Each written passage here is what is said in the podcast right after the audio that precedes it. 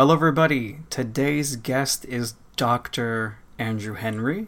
Dr. Henry is a scholar of religion focusing on early Christianity and the religions of the late Roman Empire. You may know him from his very successful and popular YouTube channel, Religion for Breakfast. I brought uh, Andrew on to talk about magic in the ancient world and talk about how scholars think about magic, how they define magic, how do they categorize it, and also we also talk about magic in the ancient world. So we try to have um, discourse between the different levels of magic that is the internal understanding of magic from within a culture and then the outside uh, discourse from the academic point of view. I hope you all enjoy this episode. Andrew thank you for ha- uh, coming on the podcast. How are you doing? I'm good. Thanks for having me fantastic so uh, we today are going to be talking about magic in the ancient world and I would like to have this conversation on a different levels. So the level, uh, you know, uh, at the academic level, as academics, how do how do you study magic, and then magic in the ancient world itself. So there are different uh, magics in a sense: the academic understanding magic, and then the uh, the ancients how they understood magic and their rhetoric and how they used it. So I think uh, the best place to start with that is how do we define magic academically? Let's start there. Sure. So let's get into some potentially over the top jargon. So academics use two terms. They use the term etic and emic, hmm. coming from the two terms phonetic and phonemic. So when you study phonics, it's like the study of linguistics, you know, how words sound, phonetics. Phoneme is the word for the actual sound. So when I say the word phoneme, there's an F, an O, an eem. So when we say etic and emic, we're talking about terms that are the study of, like a second order term that we try to use as a descriptive category religion, ritual, magic. And then there's the emic term, which is the term that the the subject uses. So if someone says, "Hey, I study mag or I study like I practice magic. I'm a magician," they're using it emically because it's a term of as the subject they're using it.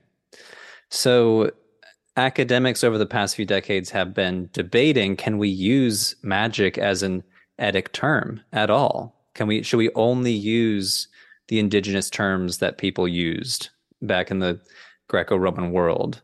So we have terms like magia, which we translate these days as magic. There's terms like pharmakia. There's all these different um, indigenous terms that describe different types of ritual practices and they don't map perfectly onto the 21st century English word magic. And so there's always this slippage where we're trying to tie these things together.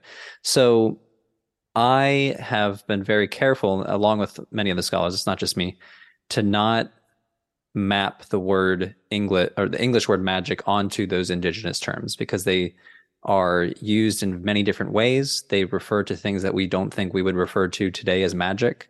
Mm-hmm. So a good example would be there was this Greek philosopher in the Roman period named Celsus who calls Jesus a a magos. So like, hey Jesus, you are a magician or a magi. And you know, people today like, oh well, we could use many terms to describe Jesus. We could call him a prophet. You know, if, if you're a Christian, you'll call him the Messiah. So there's terms you can apply to him. But as far as what Celsus saw and who apparently read the Gospels, because he seems to be quoting directly from the Gospels. He read the Gospels and saw Magia. Yeah. And the the reason that we know about Celsus is because a Christian writer named Origen was responding to Celsus and saying, "Hey, Celsus, you're wrong here. You're wrong here." Celsus is reading the exact same, or Origen's reading the exact same Gospels, and he doesn't see Magia. He sees, you know, wonderful, divine uh, miracles. Uh, miracles. Yeah. Exactly. So, in many respects, magic and miracle are subjective terms. It's it's in the eye of the beholder. So, to to use the word magic emically as a scholar, I think is is very fraught because you're trying to apply it to indigenous terms that don't mean uh, magic in the sense yeah. that we mean it today.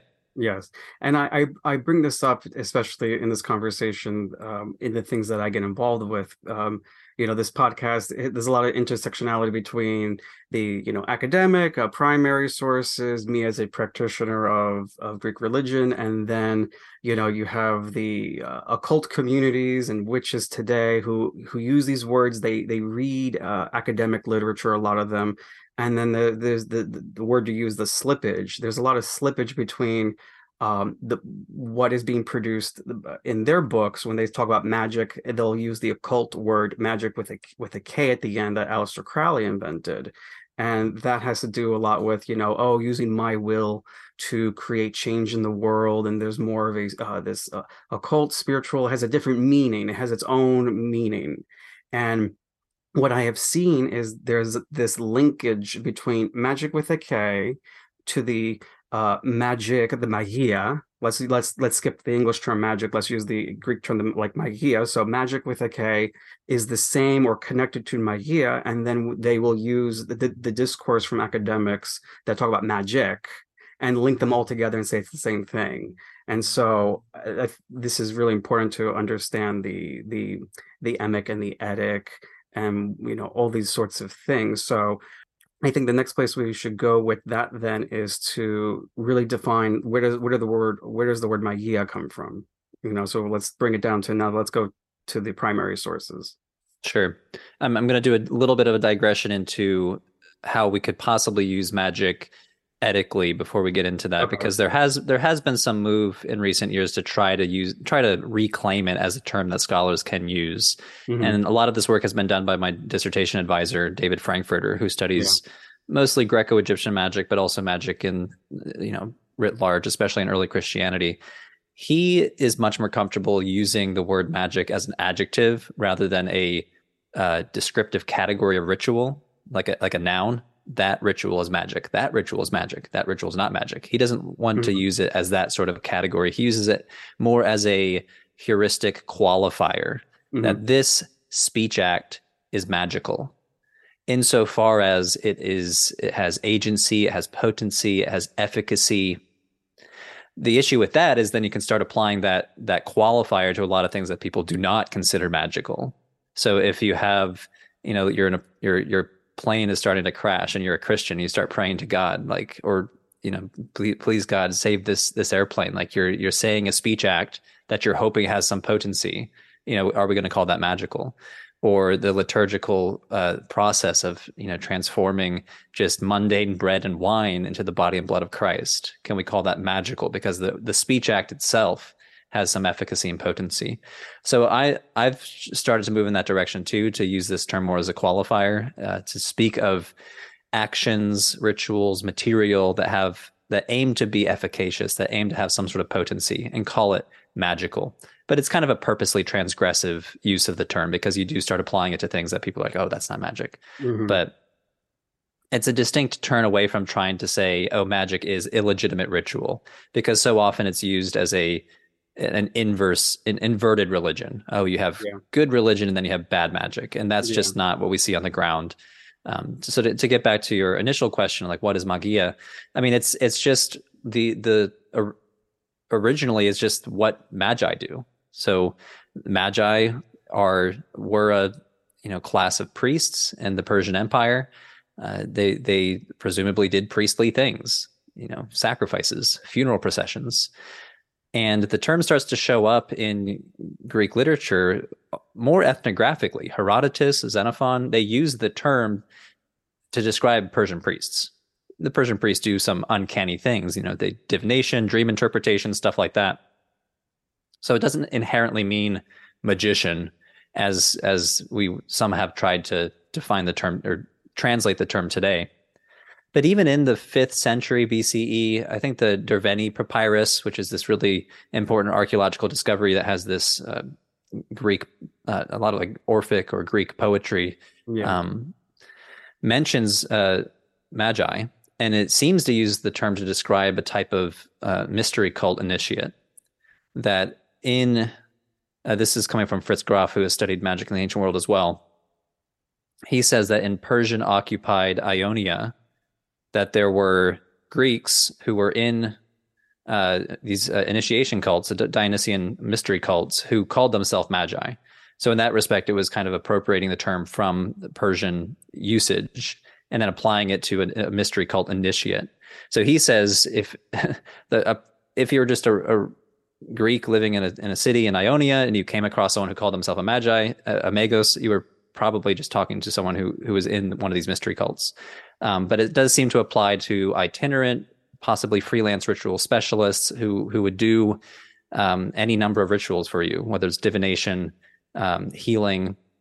Uh, so it didn't necessarily have a ne- negative connotation all the time, but even that early, you do have some literary references to magi in a more um, pejorative sense. So I believe in Sophocles' uh, King Oedipus, uh, Tiresias, uh, Oedipus gets really mad at the seer Tiresias and calls him a, a magos, and then has this whole string of insults. He's a beggar. He's a magos. He's yeah. a he's a charlatan. So like, at least in the mind of Sophocles, this term could be easily lumped in with a bunch of other yeah. pejorative words. But does that mean sorcerer at the at that point? We're not quite sure. Yeah, like potentially, like you know, um, there's there are people who can do like uh, divination legitimately but then there's people who could probably not do it so well and try to fake it. So people have this understanding you got to be very careful with these sorts of things because there are a lot of people who don't know what they're doing or trying to trying to lie you know and scheme you and make money off of you. So there is this like double-edged sword with the word at this point you know? Yeah.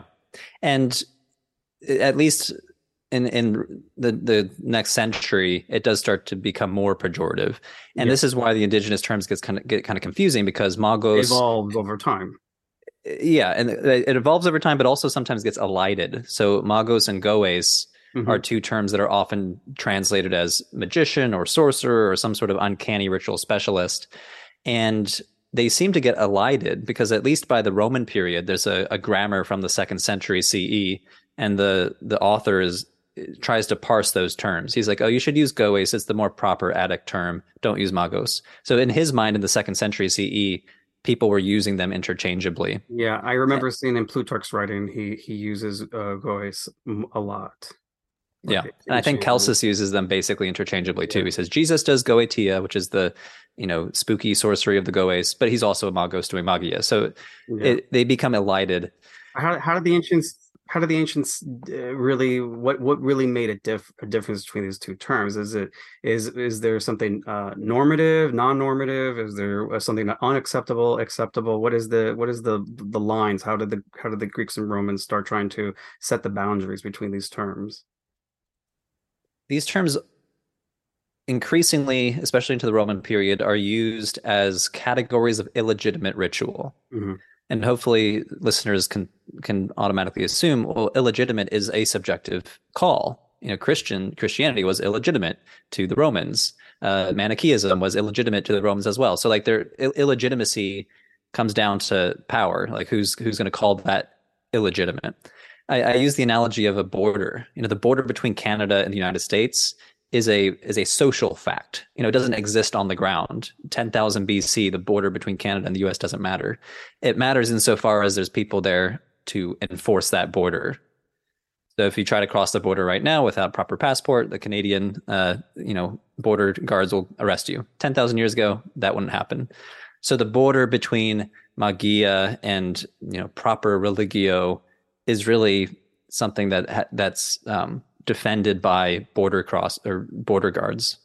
And that often takes the form of religious authorities. At least in the Christian context, you have another good example is John Chrysostom, who was the the bishop of Antioch, and he complains all the time about amulets in his homil- homilies. Like, stop using amulets. Why, there's a homily where he says people in his congregation were wearing um, amulets with the the head of Alexander the Great on it, and like as an amulet, as a protective object and like why would you trust your your health to a greek king when you could trust the power of the real king jesus christ? But then like the, the next homily he's like oh next time you go past a demon infested area make sure you do the sign of the cross. It's going to protect you. And in my mind this is why i say there's no qualitative difference between religion and magic. On the ground when you look at it just on like what is being done they, they are they are actions rituals done to protect yourself from harm whether it's crossing yourself or any number of very subtle gestures that people could do as protection, are we going to call that magic, or are we going to call that proper religion? Uh, if it's if it's um, you know a prayer that you you say out loud versus a prayer that you write down on an amulet and you wear, I don't think there's a real difference be- between those two things besides the materiality of the amulet. And we can think of many proper material protective devices in in Christianity as well.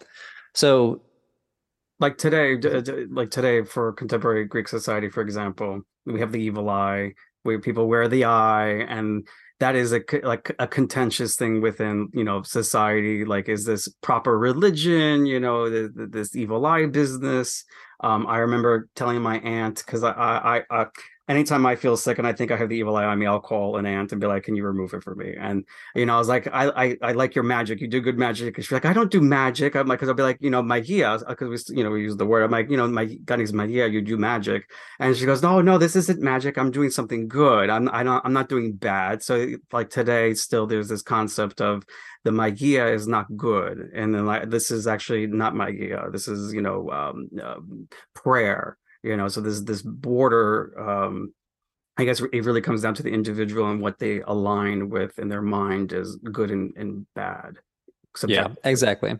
It, it it's subjective. If if you you know put me cornered me and said you must come up with a definition of magic i would try to say something along the lines of a type of ritual that is you know small scale ritual often done by an individual to address a a social crisis of some sort because it's usually something like healing or protection, like protection from the evil eye.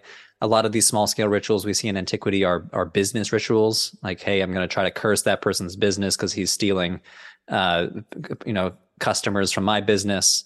Um, you know, love, eroticism, marriage, uh, childbirth. You think of how how dangerous childbirth was, you know, back in fifth century CE. So so much of these small scale rituals, like apply this amulet, this papyrus to the mother as she's giving birth. Like these are all crises to be addressed ritually.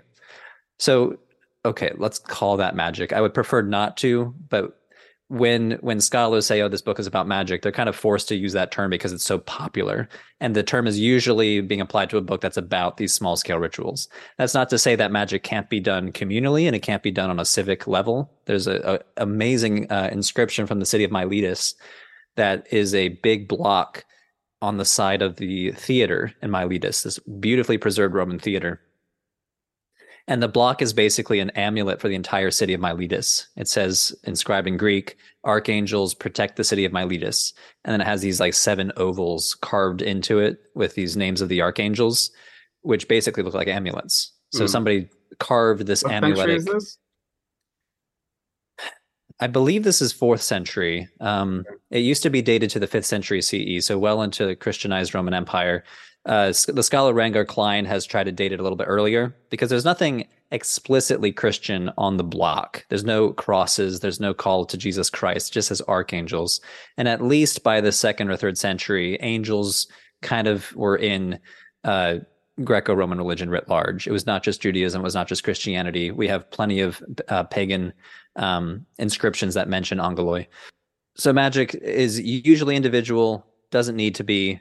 But if I had if I had my choice, I wouldn't use the word magic to describe a type of ritual. I would try to use much more targeted terms, mm. like a ritual for cursing, a ritual for healing, mm-hmm. a ritual for divination, for demonic p- possession or you know anti-possession that sounds exorcism. a lot better to me like get rid of magic because of the baggage that that, that comes with and then how people yeah. use it second-handedly you know i mean again because i always keep in mind how do people who appropriate again like the, appropriate the scholarship in order to build religion so one of the things that i've been doing on my podcast recently because i had sarah johnston come on we talked about the um, pagan appropriation of scholarship to build religion and so, you know, built how they build pagan religions or witchcraft based off of scholarship. And when scholars use magic, then there's this blurring of again the blurring between scholarship understanding of magic. What does that mean? Ancient magia, modern magic with a K.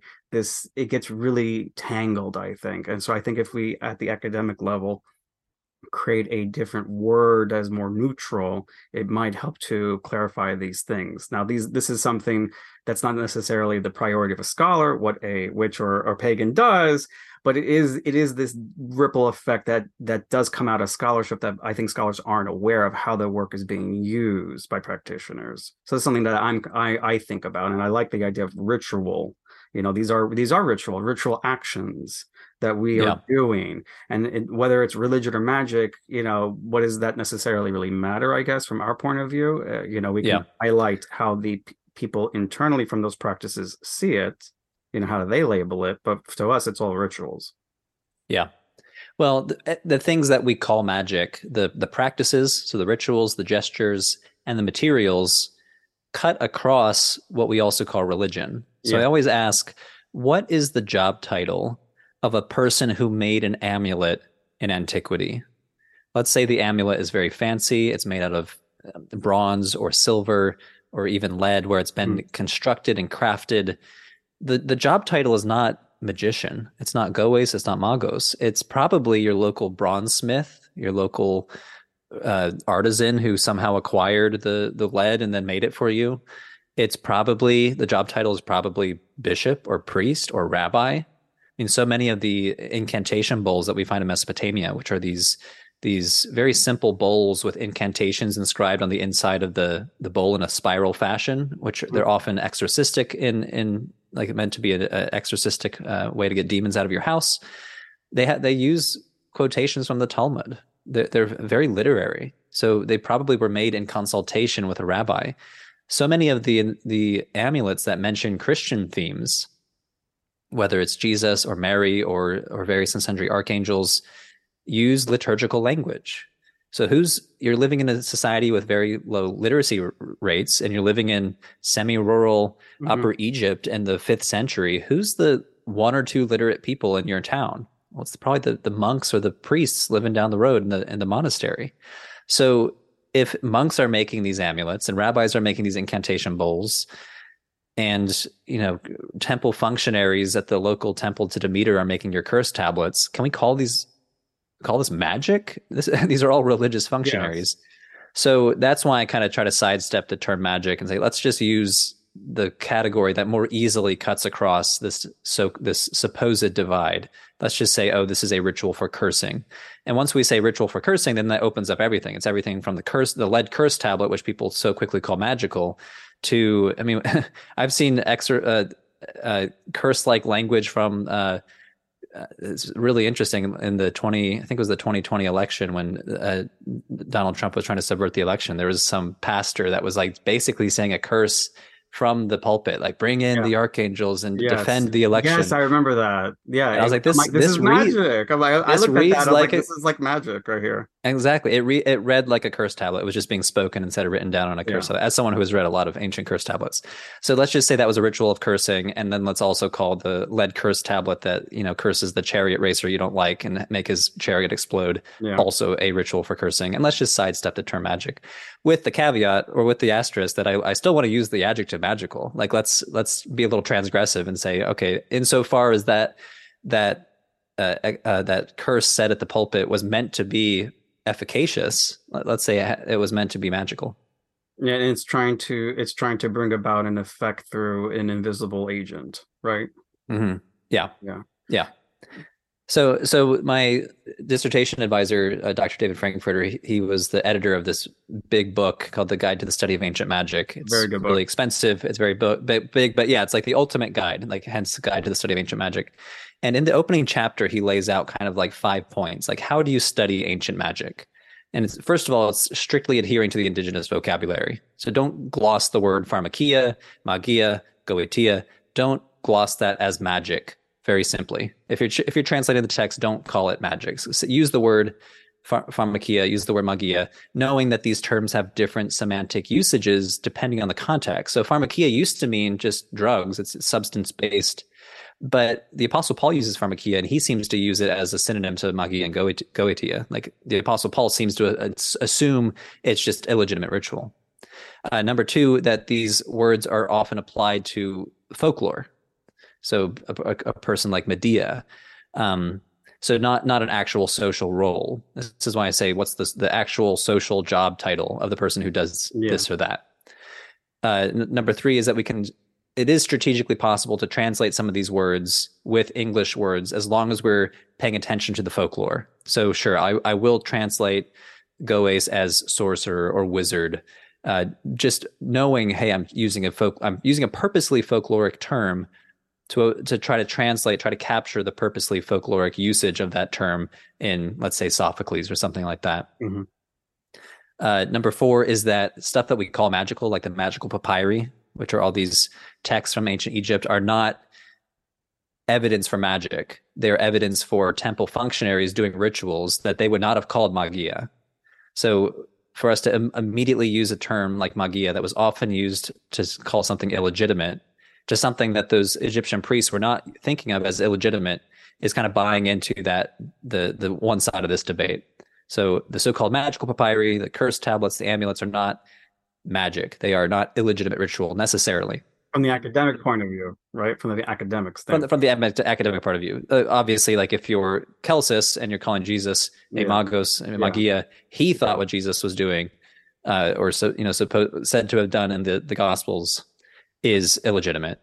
And then Origen was like, no, it's not illegitimate. So. Yeah, as a as a contemporary practitioner of you know Greek religion, our our understanding that I was taught with magic with magia is in a nutshell the coercion of gods the the idea that you could you can coerce a spirit a, a a god to do your bidding that in of itself is magia and it's something to be avoided for us so that's like our internal understanding from that this in the conversation of things.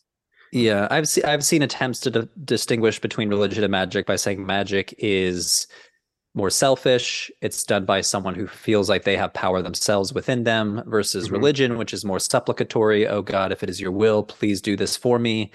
Um, it, it's assuming the power is outside of you, and I, I, think that's bullshit. Like there's so many examples where you can find where the mm-hmm you know the just look at any late antique hagiography where the saint is just imbued with power and can just do so much even though technically that power is coming from mm-hmm. god like uh, again the qualitative what's the qualitative difference between a, a, magician who can just create thunderstorms and some uh, hagiographical saint who can do the same like mm-hmm.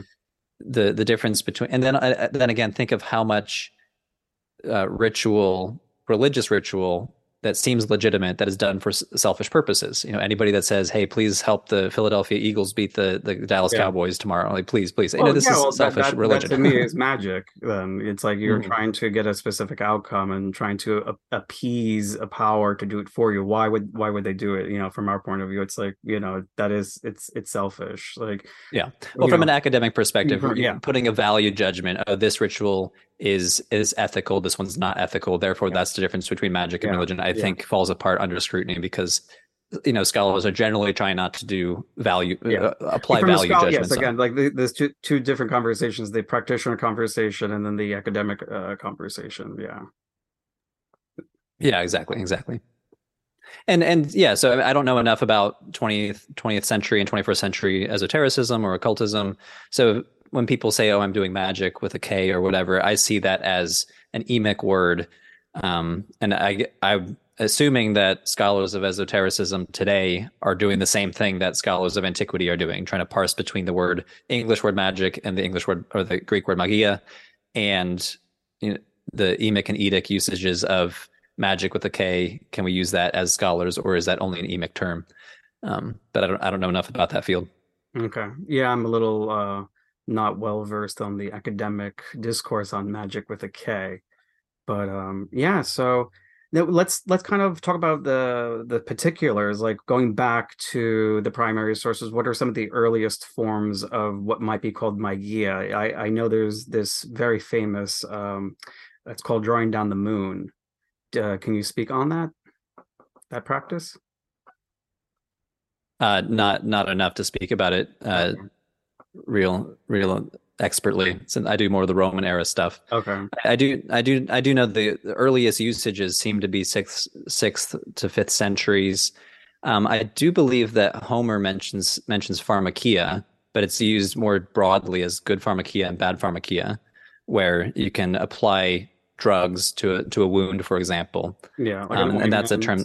Yeah, like ointments, and then and then you can poison someone. So anything that's like a physical substance that you can you know ingest or apply medically, like medicine. Yeah, yeah. And why would it be magical? But like that's the thing. Now here's the I think the follow question is why would that be seen as magical? And I think it's because there's the, the unseen properties of these plants that people don't know. It's like, oh, why does this plant help me? This is magic. You know, they they there's someone who has special knowledge on plants and herbs to heal or to poison someone and then you know there's probably uh, an in, in, incantation involved with that too like a prayer you apply the ointment you say a prayer and whatever and then oh my my wound heal or i felt better that's magic you know what i mean to some people. Yeah there's a one of the earlier anthropologists late 19th century early 20th century james frazer basically says that magic is just failed science where if you can explain it it's science. If you can't explain it, it's magic.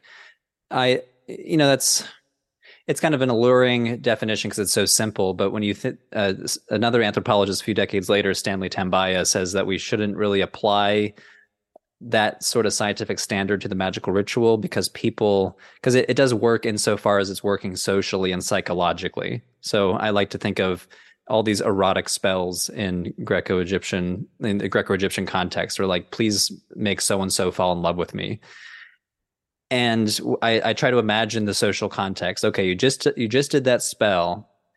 Now, are you just going to sit back and wait for the spell to work? I would say probably not. You might feel empowered to then go and try to talk to the person that you're trying to to date.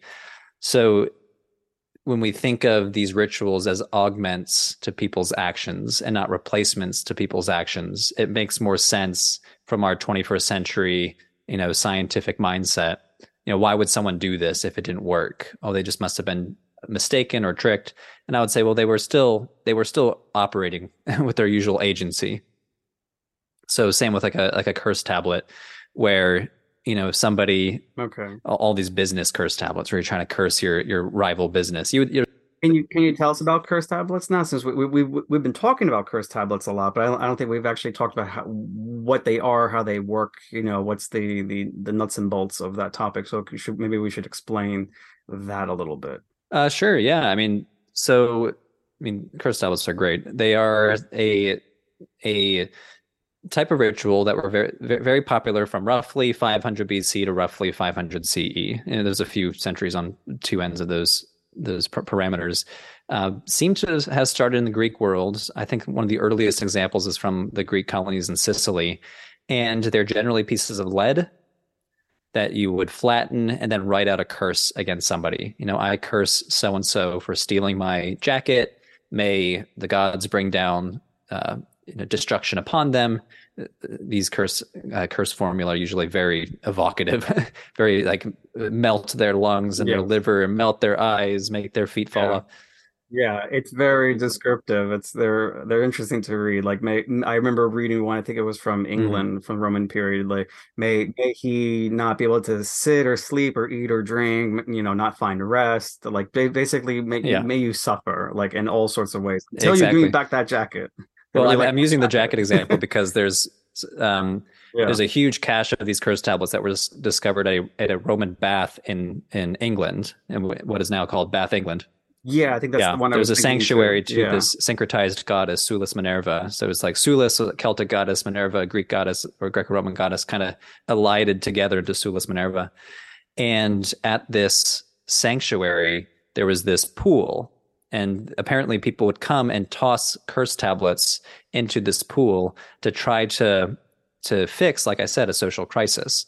And so many of them are about petty theft. You know somebody stole something from me. Please bring this back to me. Or oftentimes it's almost like a prayer of justice. You know bring bring the person who stole it back to the sanctuary and may they face justice.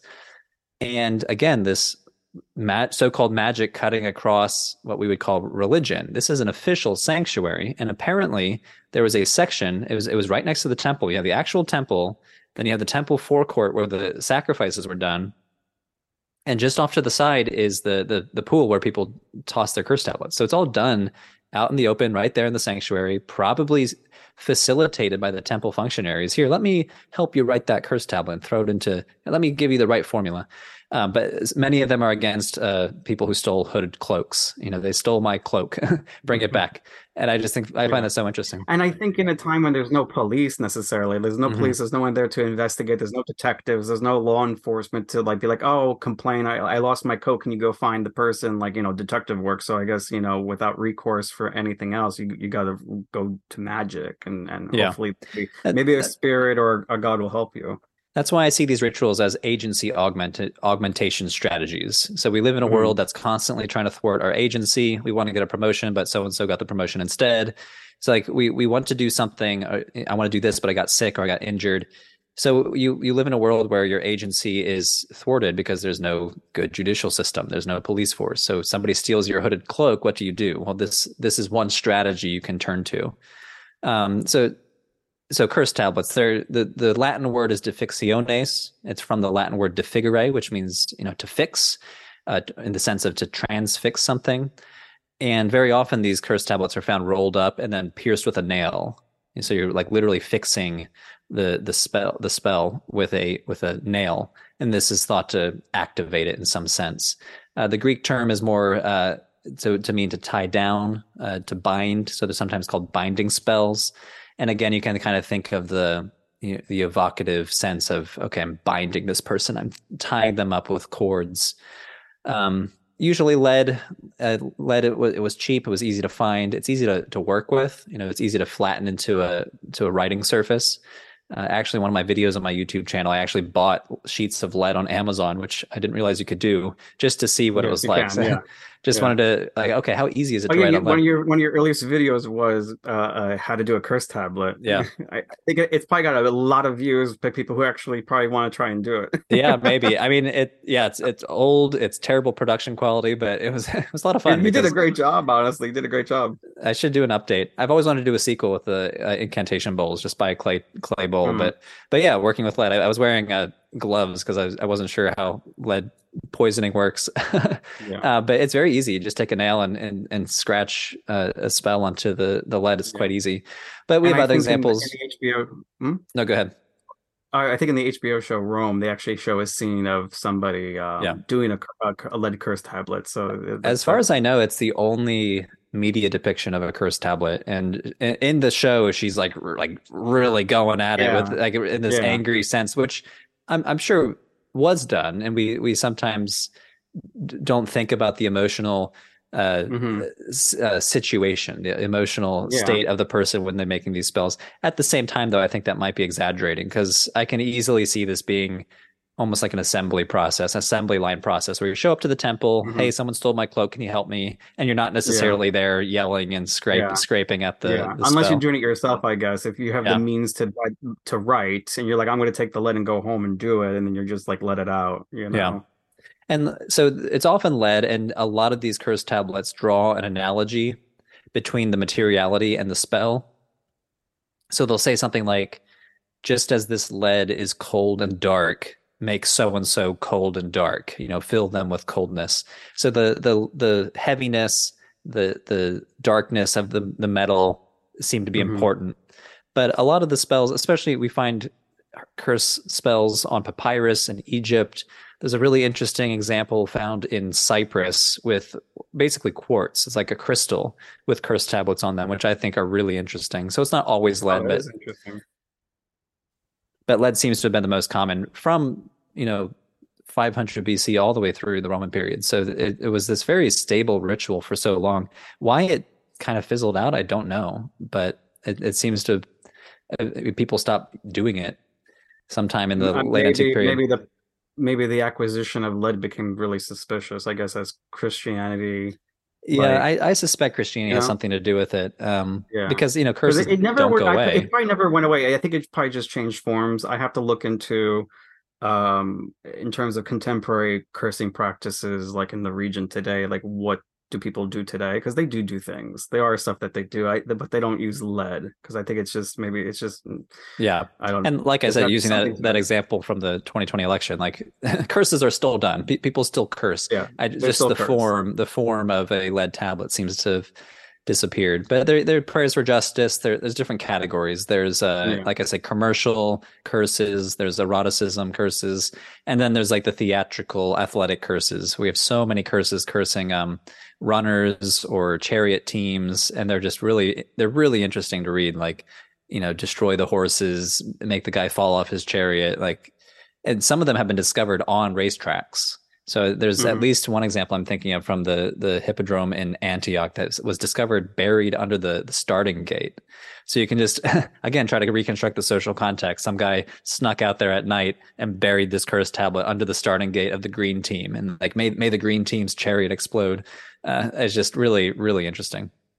Can you talk about this, like how the ancients probably thought this worked? Um, how does um, the idea of sympathy play into this? Now let's let's talk about like more of that. Like what is what's going on in their minds? What do they think? How does this actually work? What is the system? What is the structure of this? Yeah, I I I've got to admit I'm not so much into ancient philosophy, so this is going to okay. be leaving my expertise. I, I it's I think maybe Plotinus, but some but some late late-ish Roman philosopher talks about um, sympathy, where if you pull on a thread, mm-hmm. I think the the actual analogy it, it, is it like comes, it comes from Stoicism. I, I think the, the you find it largely in Stoicism, so I think it it did blend it later into with um, Platonism too. Yeah, but, you, um, you, whatever you, whatever you know about it, you know, talk. Let's talk about it. Yeah, that's that's. Uh, I, I this is me drawing from okay. a deep memory from early grad school, but the the analogy was like strings, where if you pull mm-hmm. on one string, that string is connected to another part of the universe mm-hmm. and then okay. the, and you can affect it and that's where we get this term sympathy where it's like you're pulling on one string to affect some some other mm-hmm. connection um, but honestly that's the extent of my when you, when you study like the, the archaeology and the anthropology you're you're kind of nose to the grindstone looking at small scale rituals that people do and you're not so much reading the the philosophy that might have been underpinning it okay cool um now i love talking about late antiquity and you know polemics and stuff like that uh do you have anything you might want to share in terms of uh, rhetorical um situations of magic's uh, involvement in religion and uh, christian uh, hellenic uh, polemics? Sure i mean my favorite example is the acts of uh, i think it's called the acts of paul and peter and it's this it's quite early it's second or third century. It's a story of you know paul and peter in front of the evil emperor nero and they have this showdown with simon the magus you know this this figure who appears in the book of acts who later becomes in acts he's a little bit ambiguous of a character. He's not that evil but in later centuries he, he he becomes like this arch heretic in christian discourse. And in this acts of paul and peter um, there's it's almost like it reads like a comic book. It's the closest we get to like a Marvel comic book in in early Christian literature, where they have this battle of this this showman's battle between who's who has the most powerful supernatural ability, and so uh, Peter does these these acts of miraculous wonders in front of Nero, and then Simon responds with his own miracles. Um, at one point, Simon or Peter like challenges him to to summon angels and he summons like these dog-like creatures and Peter's like ha look at that. He can only summon these these these degenerate dog-like creatures instead of actual angels. So like there's this this uh understanding of a power level that that Peter has the real connection to true miraculous power and whatever power Simon has is somehow debased or degenerate. And the story ends um, very climactically where Simon says, "Hey, I can fly." So they build this tower. He goes on top of the tower and he just starts flying. and then every and Nero and all the crowd is like, "Aha, look at that. Simon is the true powerful figure. Peter and Paul, you you guys have nothing on that." And then Peter straight up kills Simon. He he like says this, I, I forget the exact language, but he's like, "Bring him bring him down." And uh, I think Paul is there with tears in his eyes. Like it's this very emotional scene, and then Simon just drops to the ground and you know uh, dies from blunt force trauma, presumably. And so this is like the the justification of the story. It's the moral of the story. You can you can imagine this was read to to a Christian audience. Like, well, Simon finally failed. Peter showed to have was shown to have the true power, the miraculous power given to him by God. And I, I, I see this as a great example of e- even in antiquity there was this parsing between illegitimate ritual and legitimate ritual. And I think on the ground, there's not much difference between a miracle wonder worker like Peter and a miracle wonder worker like Simon. But the story is trying to say, oh, this guy's power comes from God, this guy's power comes from demons. So there's kind of a behind the scenes what what's the source of your power? One's demonic, yeah. one's not demonic. Uh, and it's yeah. in the same way that today people try to parse between religion and magic. Yes. And there's um Apollonius of Tyana.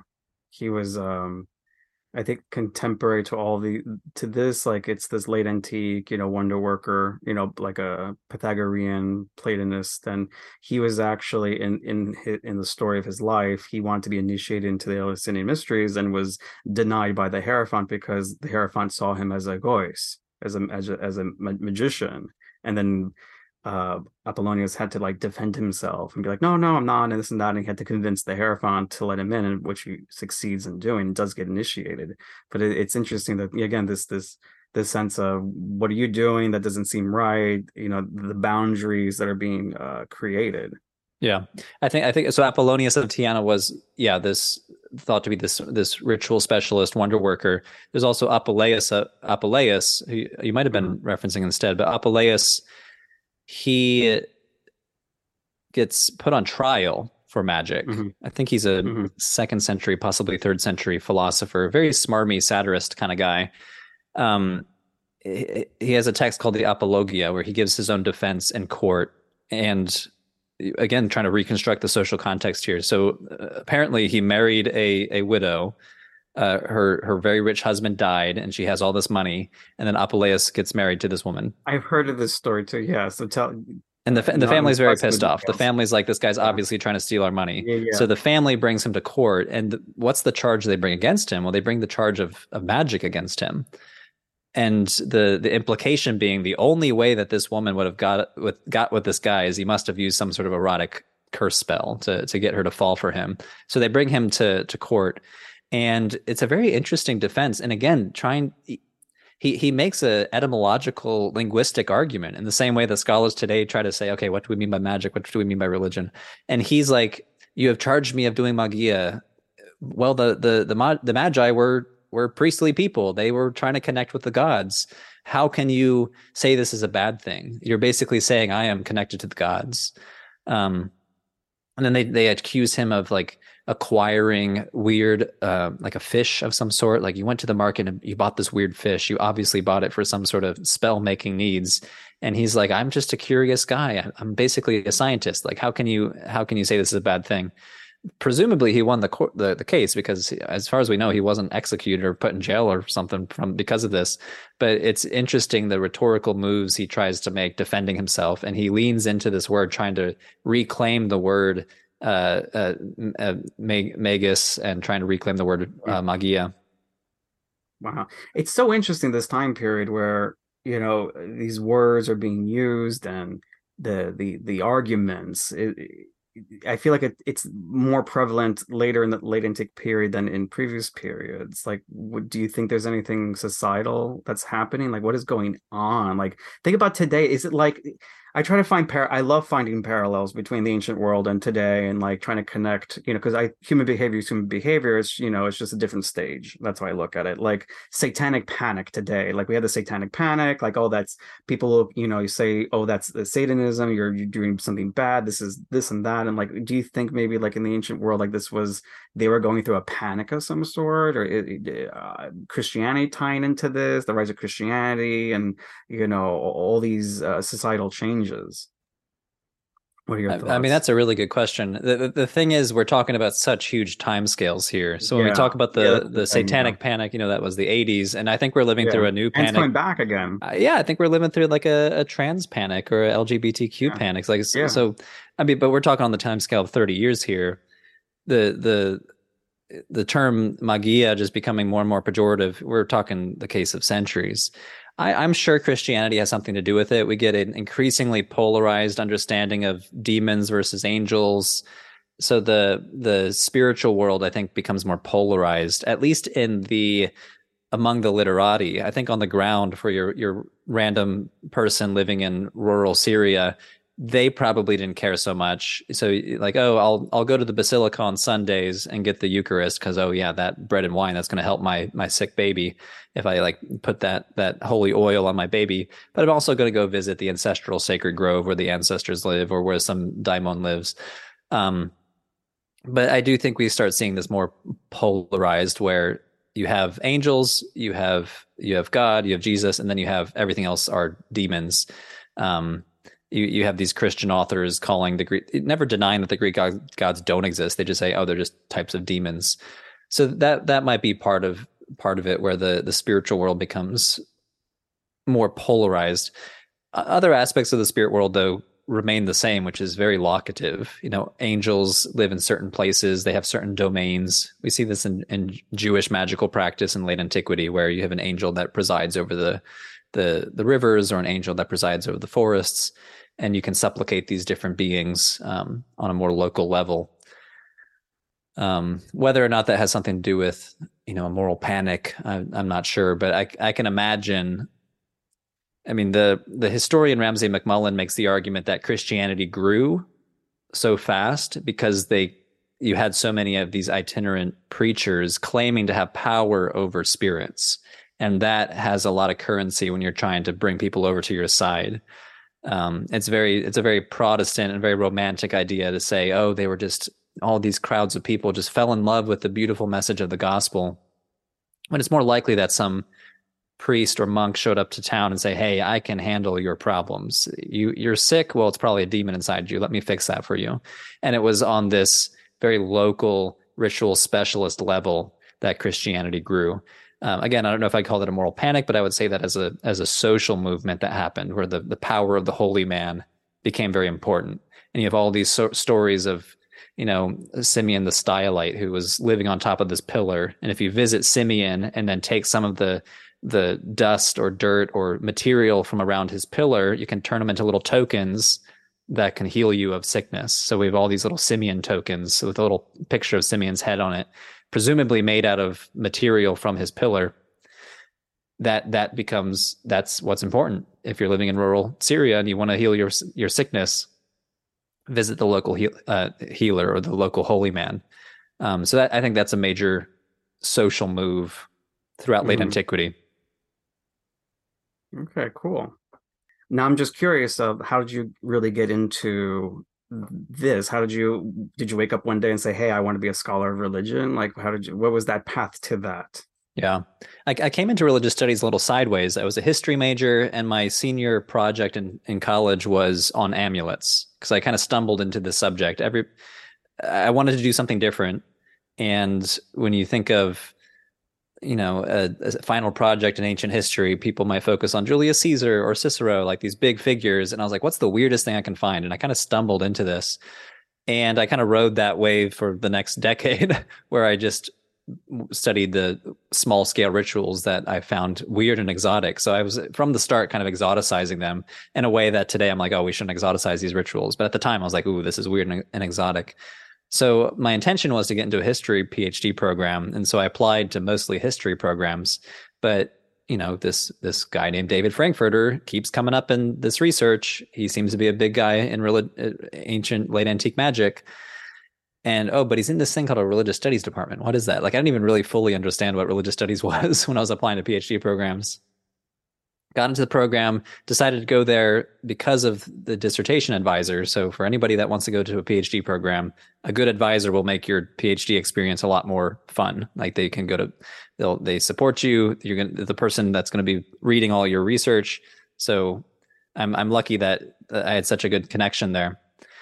Uh, but it was a religious studies department. So I took all these classes on religious studies theory, which at the time I was kind of leery about. I was like, oh, I would rather take a class on ancient economics or ancient philosophy. Why do I have to take a class on what is ritual? What is what is religion? What what does it mean when we say the word sacred? What what's a what's a sacred text versus versus a mundane text?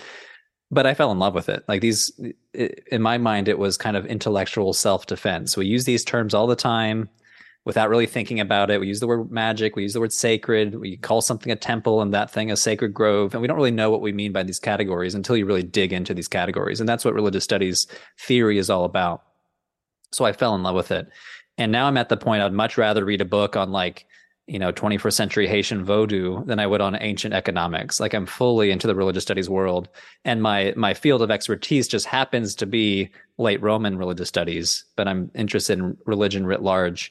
And it's that interest that kind of led me into starting the YouTube channel, where it's like, hey, I'd love to just have a YouTube channel that's just about religion writ large, which is a huge topic. Some people ask me, like, oh, aren't, aren't you going to run out of topics someday? And I'm like, I could no, not really, not with, with religion. Not with religion. I could going. that that'd be like saying, would you run out of a, a topics on a channel about science? I, I, I, could publish a video every single day for the rest of my life, and I would not run out of topics under the umbrella religion. Because even within a single tradition like Hinduism, well, you can have a video on every single Hindu god, and then you can have a video on a single Hindu god and how were they interpreted in 500 BC as opposed to 500 CE, and like you know, you could just ex- explode it so much that yeah so this topic is just this endless uh gold mine of of topics. You can just yeah and you've built a very successful uh platform. I, I remember you know uh, following your channel right like from the beginning i think and now you're like where are you at right now with like your subscriber count and, and, approaching 700,000 subscribers. So it is the amazing. yeah that's amazing.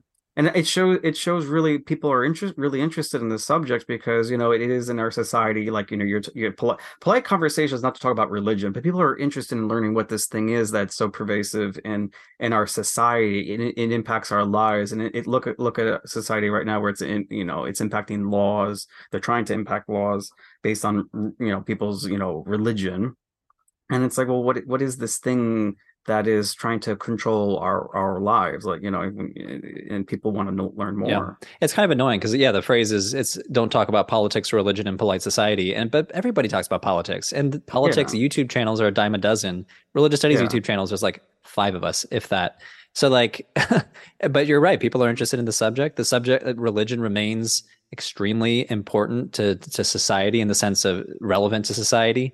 Uh, do you want to understand you know a, a, global issue? Like i don't know try to study india without knowing a thing about hinduism or sikhism.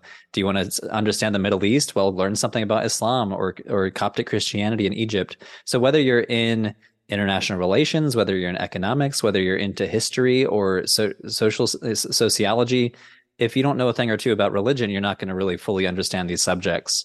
So this is one of the interesting things about religious studies it just cuts across all these different fields from neuroscience to psychology to history to economics. And this is partially why we're never going to run out of, out of, subjects on the topic on, because this because there's just so much there and and you're totally right. Do you want to understand US politics? Do you want to understand how Donald Trump was elected in, in 2016 well it's because of American Christianity. So let's study a thing or two about American Christianity. So it, it remains a vitally relevant field of study to this day, even though people say, oh, religion's disappearing. It's like, well, certain societies, especially in Western Europe, are, are secularizing, but even that term we can then problematize. You know, I just published a video on manifesting this this practice where you can kind of bring about things in your lives if you think about it enough.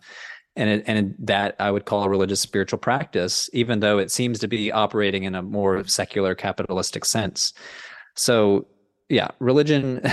it's it's not like it's it's not a bad decision to start studying religion now because you're thinking it's going to disappear in ten or twenty years. It's it's here to stay for the the foreseeable future, and it's a way to really understand society on a on a on a deeper level. Yeah, definitely.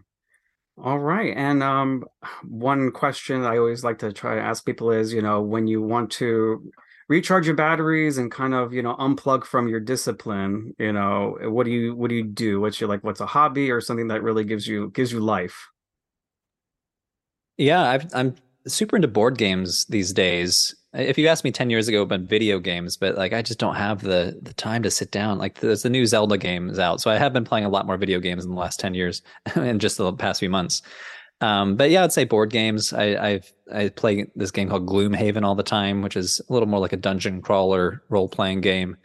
Um, I just played. A, and you've done videos, I think, on Zelda, right? You did a you did a re- religion of Zelda. I, I did. I did like a ultimate guide to the like my own pet theory about the religion yeah. of of Zelda. If you were transported into the land of Hyrule to like study it as an anthropologist. And I just recently published a video on the demonology of Hyrule because there's so many demon kings in the the Legend of oh, Zelda cool. series. Like what what what does that mean to, to say there's a demon king? So I kind of have this mm-hmm. theory of demonology. Um, I, I, haven't done videos on board games and religion, but I, I could do that too. But yeah, so yeah, there's, there's so many potentials, so much possibilities. Yeah. Yeah, the religion and pop culture. But again, that's not really unplugging. So unplugging it. I, sitting down and playing a three hour game of Terraforming Mars where I'm only thinking about the strategy of how to win. Uh, you know, I'm not thinking about religious studies then. Yeah. Very good. Well, thank you for your time. This was a great conversation. I appreciate um, you coming on the podcast. Thank you for having me.